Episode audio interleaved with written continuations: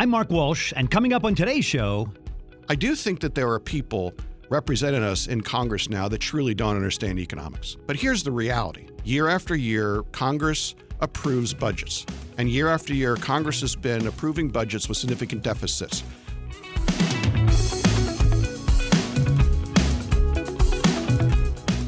Welcome to What's Working in Washington on Federal News Network and streaming as a podcast.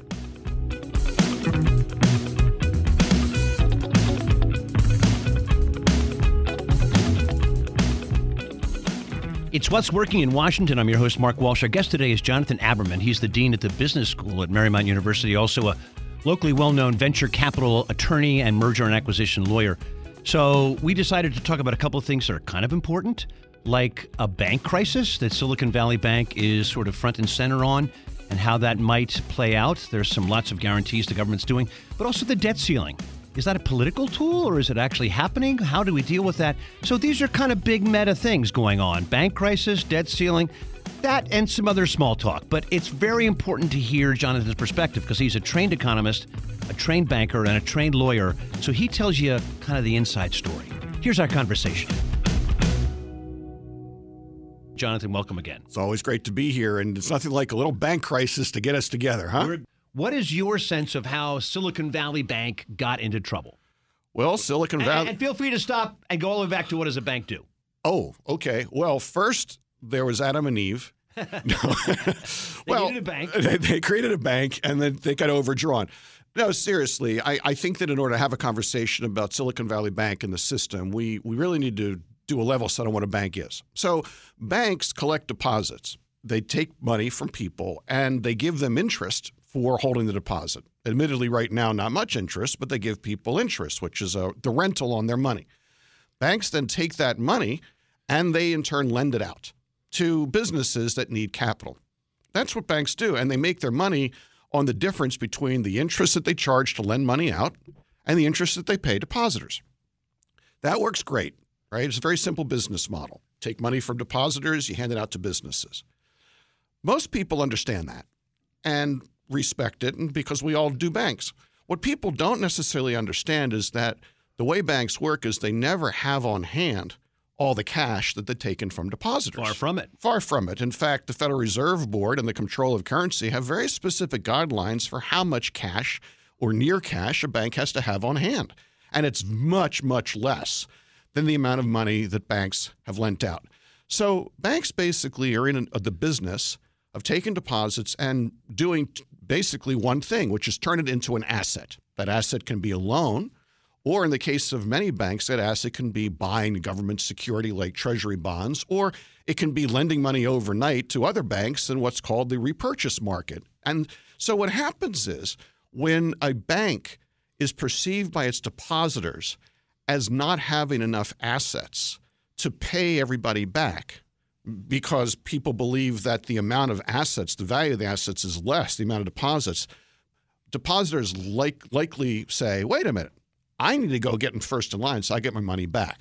That is what's called a, a that's what a banking crisis is. It is a panic in the truest sense of the word. It's I need to get my money back first because there's not going to be enough money back for, for everybody. So, so those who've seen the movie It's a Wonderful Life with Jimmy Stewart, that's a legendary story of what they call a bank run. Yes. Where the residents of, what was it, like Funsville or whatever the hell the town he was in yeah. in the movie, um, all went to the bank and asked for their money. And the mm-hmm. bank said, I can't do it. And, and, and then panic ensues. And obviously the guy tries to, Jimmy Stewart's character, suicide the whole thing. Right. Um, an incredible movie, but it did...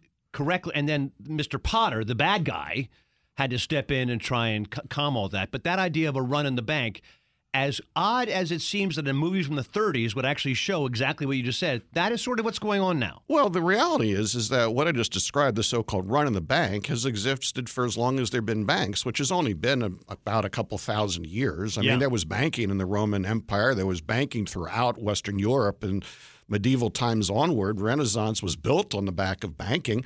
Uh, I could go on and on. This phenomenon of putting money into somebody's pocket so that they can give you interest back and use the money for something else is not a new phenomenon. Yeah. The, the idea of a bank run is not a new phenomenon either. But what happened to the American psyche is this, the image of the bank run, which uh, your movie, It's a Wonderful Life, really encapsulates, was the nineteen twenty-nine stock market crash, and the aftermath was exactly that. What happened in nineteen twenty-nine was a stock market crash, but it would have been a lot like what happened in two thousand one here in the United States. It's a crash, and, and then people go back and buy stock again. It's fine. The reason why it became a problem was the banking system had lent enormous amounts of money to Europe, to Germany in particular, for the reparations under the Versailles Treaty. And when Germany had its hyperinflation, everybody said, wait a minute, the assets the banks lend out are worth less than we think. We need to get to the bank. And banks suddenly had bank runs, which caused other banks to have bank runs, and the system collapsed. Well, that, so there you go. And that's where I was hoping to get us, right, is one event can cause concern on many. And yes. it's and I would argue, please feel free to conflict and, and educate, that S V B is a symbol to other people that the system is unsteady. S V B, though, I think is a unique kind of bank. You and I have talked about this off air, where the collateral they got for the loans that they lent out, as opposed to the car loan from, you know, First National Bank of uh, of, mm-hmm. of, of Omaha, right? That, that's collateral. They can they can repossess the car. If they give a home loan, they can they can own the house and, and get rid of the asset. S V B was taking as collateral things that were not very collateralized. Well, what? So let's unpack this, because what you find, by the way, in the middle of just about every financial crisis, if you go back in history, and we can just go back to two thousand eight. If we want. Wait, there was a crisis in two thousand eight? There was. I, I, I don't recall that. I was heavily uh, yeah, sedated. Well, I think at the time you and I were doing forward-thinking radio maybe, and we were just not paying attention. Right, ignored but I hear the there was thing. a crisis. Anyway, uh, my, my point is to say that every financial crisis has in the middle of it, generally, a financial institution or a financial investor that has certain core attributes. The attributes are heavy concentration in a particular type of the market, whether it's Lehman or A I G, or it's Long-Term Capital Management, which touched off another crisis. Bear Stearns. Right, or Bear Stearns, or Citibank, their third world lending. Whenever there is a concentration of a particular type of credit in a particular part of the financial system, and an event happens which causes that credit to be seen as less valuable, that will undermine the bank. Right. So what you're describing in Silicon Valley is a bank, is a bank that was heavily concentrated in early stage and late stage venture capital-backed companies around the world, so that we are going through a period right now of a tremendous change in the overall valuation of venture capital businesses. Because, Correct. And what is happening, it's like a train, it's like a really train derailment. Yeah. What we're seeing is that the companies that are furthest along and closest to public markets, their values are declining, because a cash flow negative business that nobody necessarily wants to buy is pretty scary if it's worth a billion or two, three billion dollars. And that's compressing valuations there, which is compressing valuations for companies that were hoping to go public, and it's compressing valuations of the companies that are two and three years away. It's a slow motion, or not so slow motion, train derailment. Yeah. And Silicon Valley is in the middle of it, holding deposits in these companies and collateral interest in intellectual property, and also warrants and equity interest, because part of their business model was to take some equity. So war- warrants is another word for their ability to purchase stock in the company That's at a right. prearranged price. Right. That's something that I think we need to really point out, is that Silicon Valley Bank was a hybrid entity where they didn't just provide loans to a particular part of the economy. They actually became part owners. Yeah. And and that was a terrific business model for Silicon Valley Bank when the market was going up. Yeah. Because not only did they get their, their loans repaid, which had, you know, market rate or close to market rate interest, but they also, for the companies that won and went public, they also got upside yeah. by owning it. So, as is often the case, same thing with Lehman or with Bear Stearns. When the mortgage business was at its height, there was so much money to be made. And I remember the former C E O of Citibank said at some point right around the crisis, you know, I was going to be the C E O to basically say I'm walking away from the party before it's over. He said he was or was, was not? Was not going to be the one, yeah, right? Yeah. Look, the financial market— The music was stopping. Well, yeah. The music was stopping. We need to appreciate that a capitalist system is going to have at its core a financial industry that is going to be prone to booms and busts. It's the nature of things. The challenge is whether or not people are willing to accept living in a regulated capitalist economy. And right. what we've seen over the last week is that there's been a lot of posturing. I mean, it makes me sick to have somebody, a politician like Ron DeSantis, say Silicon Valley Bank went out of business because of D E I. Yeah. It's completely irrelevant. It's a financial, they were in business. Literally completely wrong. But it's also, I think, really bad for a politician to say, well, you know, we shouldn't bail out yeah. the depositors. The, the reality is, is that if we want to live in a system that's going to be stable enough for us to live in, we need to accept or be willing to accept a regulated market economy. Yes. Okay? And and so what the Fed and the Feds did this week by guaranteeing deposits was a perfect example of where the Biden administration and regulators said, you know what?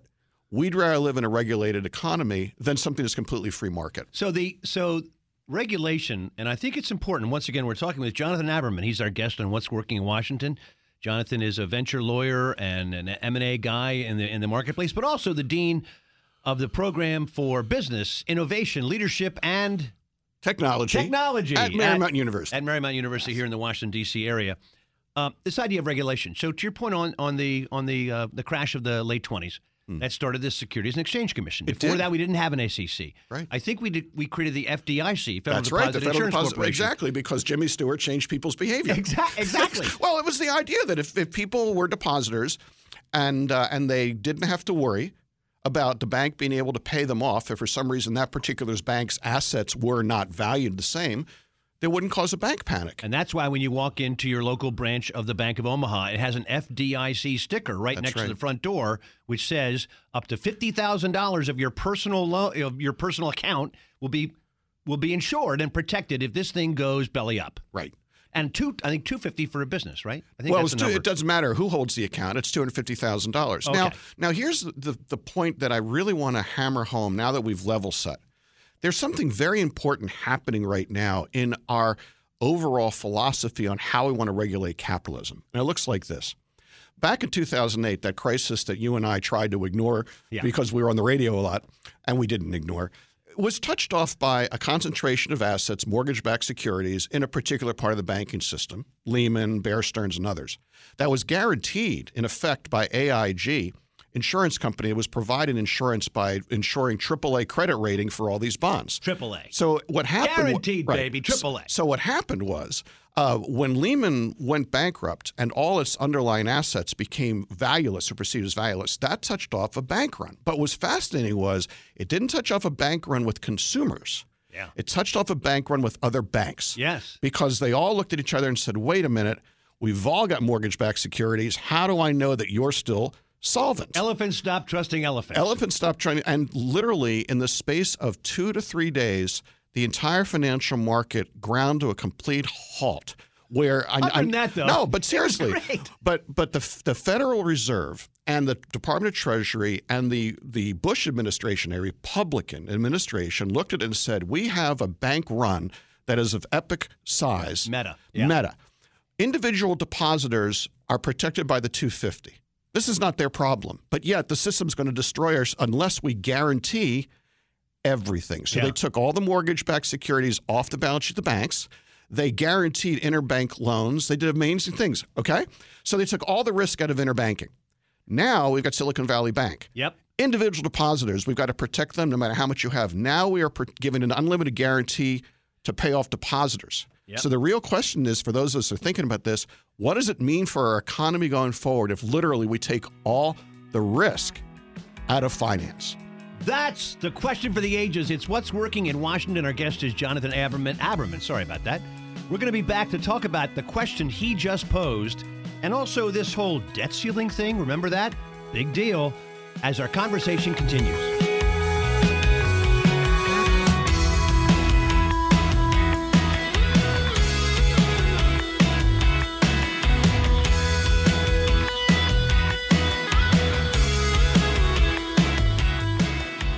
We want to put out a huge thank you to our listeners who put us in touch with some of the best voices in Washington, D C and the region. We've been hearing from you through Twitter, LinkedIn, and other direct messaging. If you know someone we should be talking to on our show, let us know. And thanks to all of those who stay in touch with us.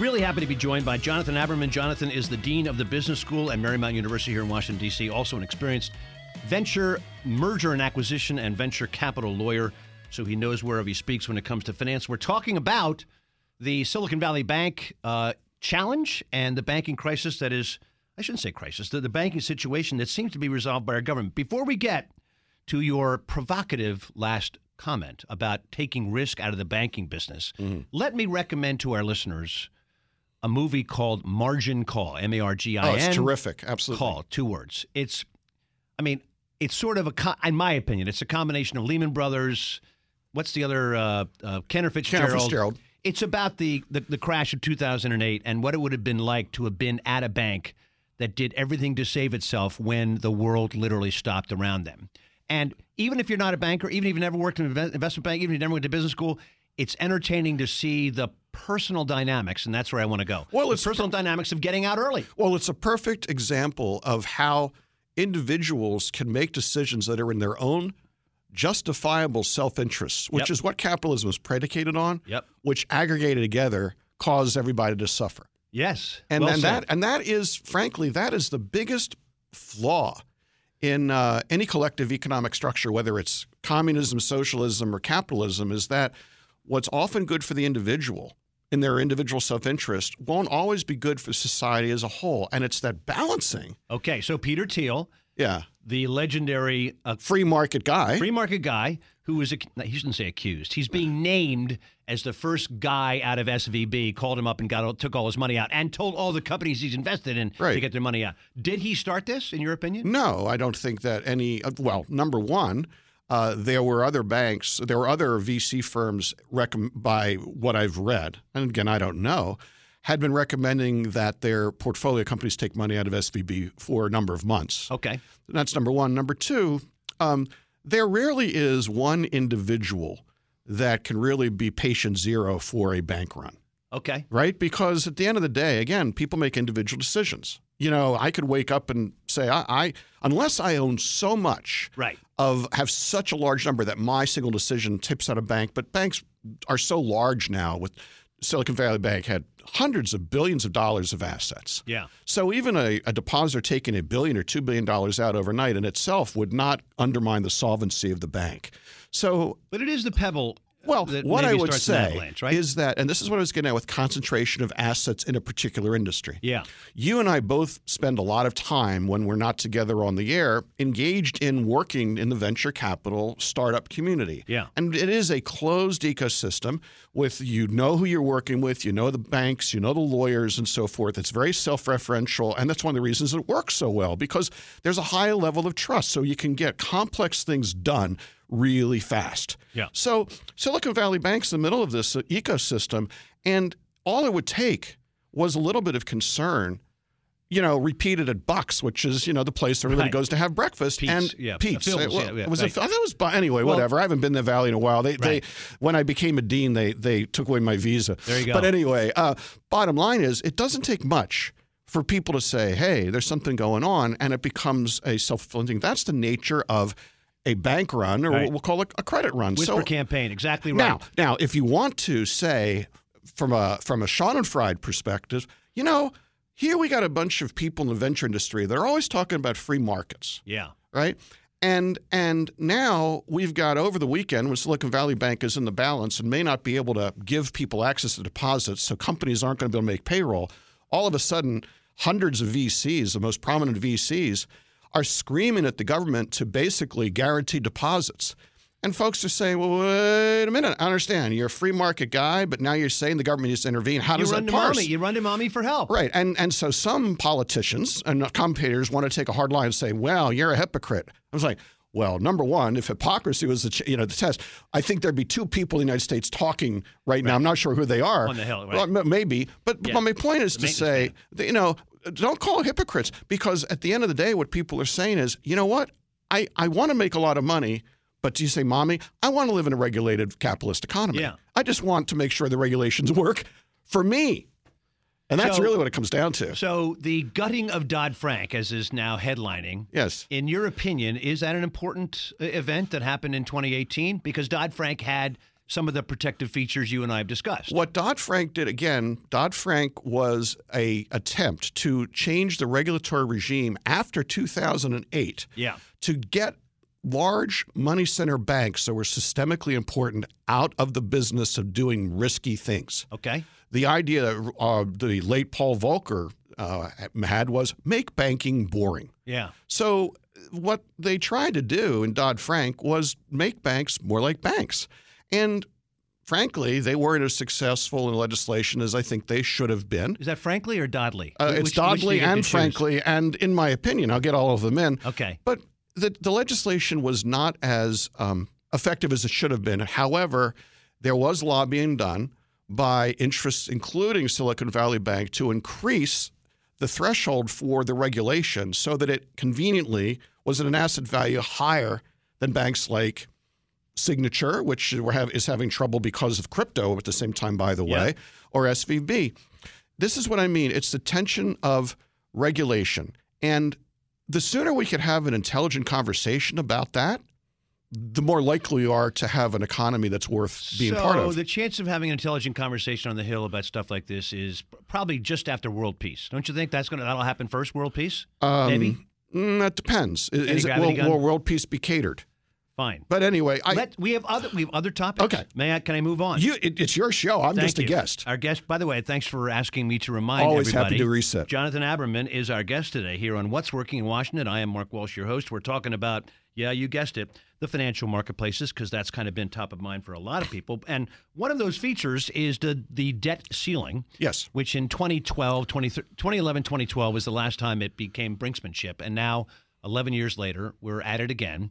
Um, I'll start, you you comment. What people tend to forget is the debt ceiling is our ability to continue to grow the level of debt the government has to pay for what we've already agreed to operate. So this is an after the decision point where we have to pay for what our budget, which was a, which is in operation, what was was set in not set in stone, but was agreed upon.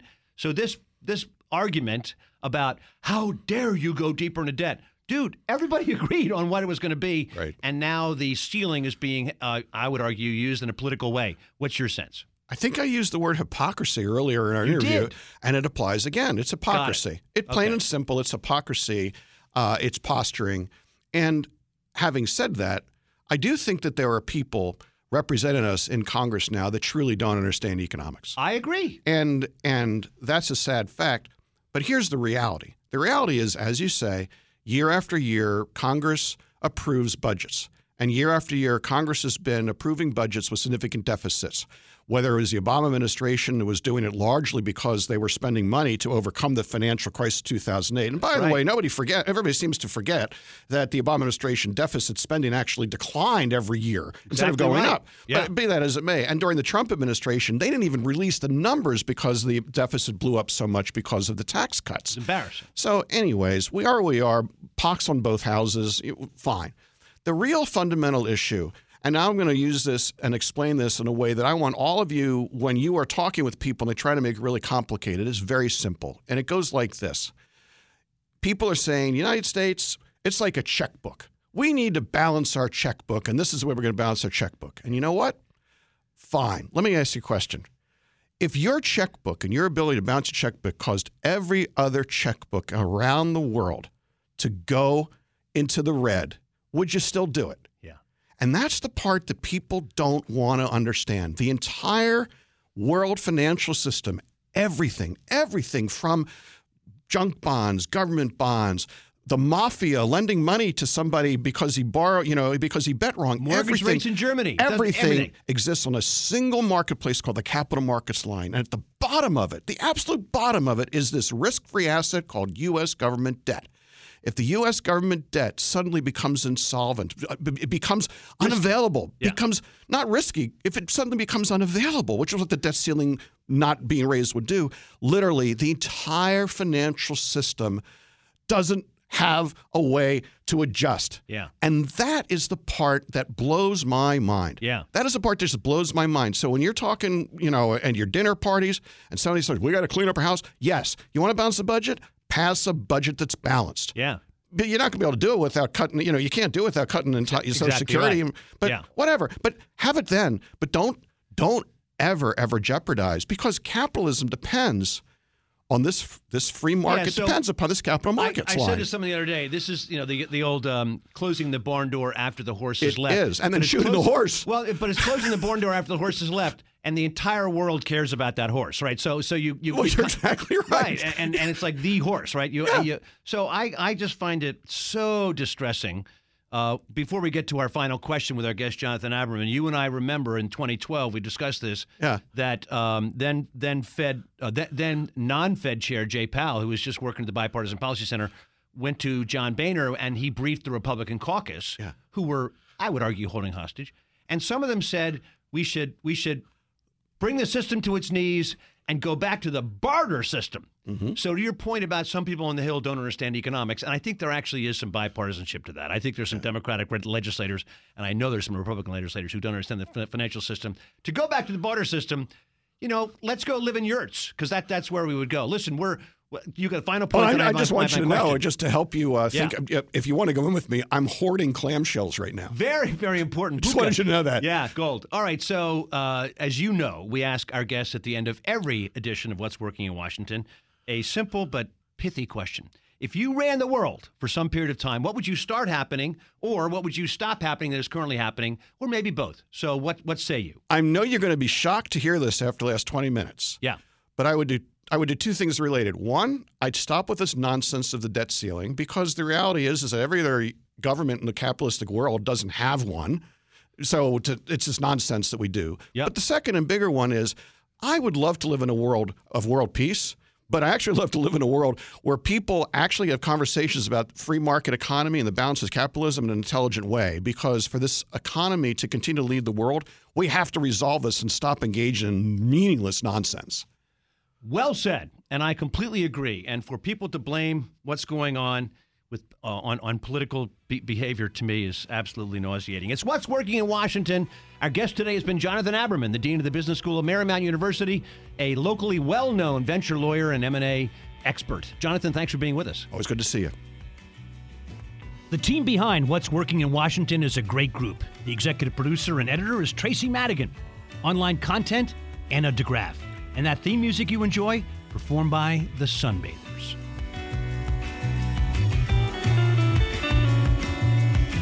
You've been listening to What's Working in Washington on Federal News Network and streaming as a podcast.